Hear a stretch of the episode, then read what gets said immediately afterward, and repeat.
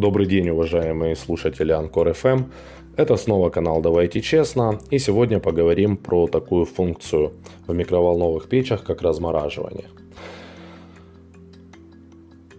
Если с функцией разогрева все понятно, мы прибегаем к этой функции повседневно, то с функцией разморозки вопрос обстоит несколько сложнее. Почему? Потому что Чаще всего, попробовав разморозить блюдо в микроволновке один раз, мы оставляем эту э, затею из-за не совсем нужного результата. Что я имею в виду?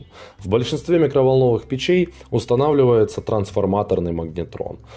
Принцип его работы следующий. Магнетрон включается на полную и единственно возможную мощность. Она не контролируется в процессе работы, то есть она всегда одна, заданная, например 800 Вт.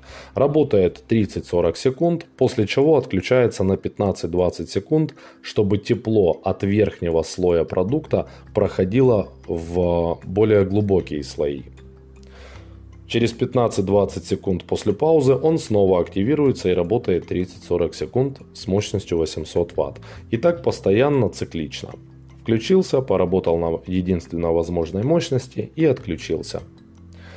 Как следствие мы получаем на выходе а, кусок мяса, который снаружи уже начинает готовиться или а, фактически а, поджаривается, а внутри по-прежнему сохраняется ледяной центр.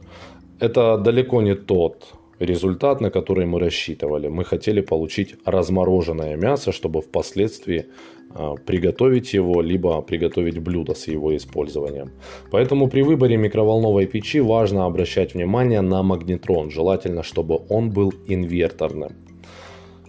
И у компании LG Electronics именно такой магнетрон.